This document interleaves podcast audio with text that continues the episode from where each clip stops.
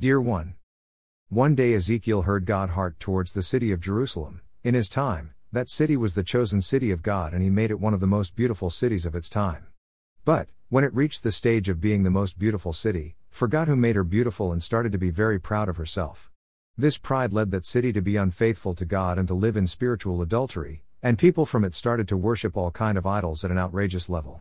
Because of pride, the city decided even to sacrifice the children to the idols and to teach them to live a spiritual adulterous life.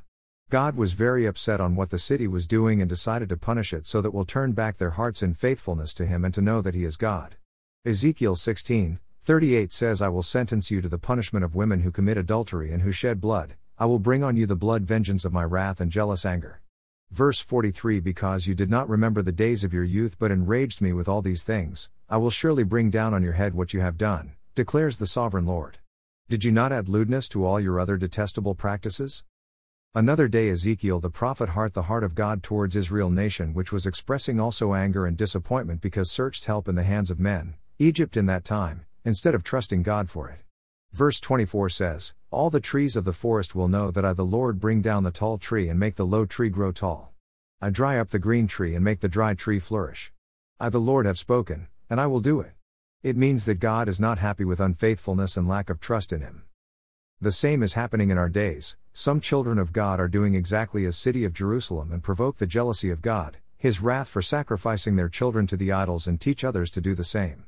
And some Christians are even teaching their children to live in spiritual adultery. Some others seek help to men instead of God expressing lack of trust in Jesus and in his power of taking care of them. These things are not at all pleasant in front of God. And He is letting all what these people do to come over their lives to and to see what they have chosen.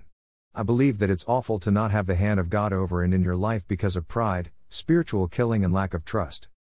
The only hope what He gave to those people is found in repentance and in turning their hearts in faithfulness, humbleness, and trust towards Jesus. All what they have to do is to grab this chance and to repent, authentic and biblical. Where is your heart today? What is your heart and way of living producing in the heart of Jesus?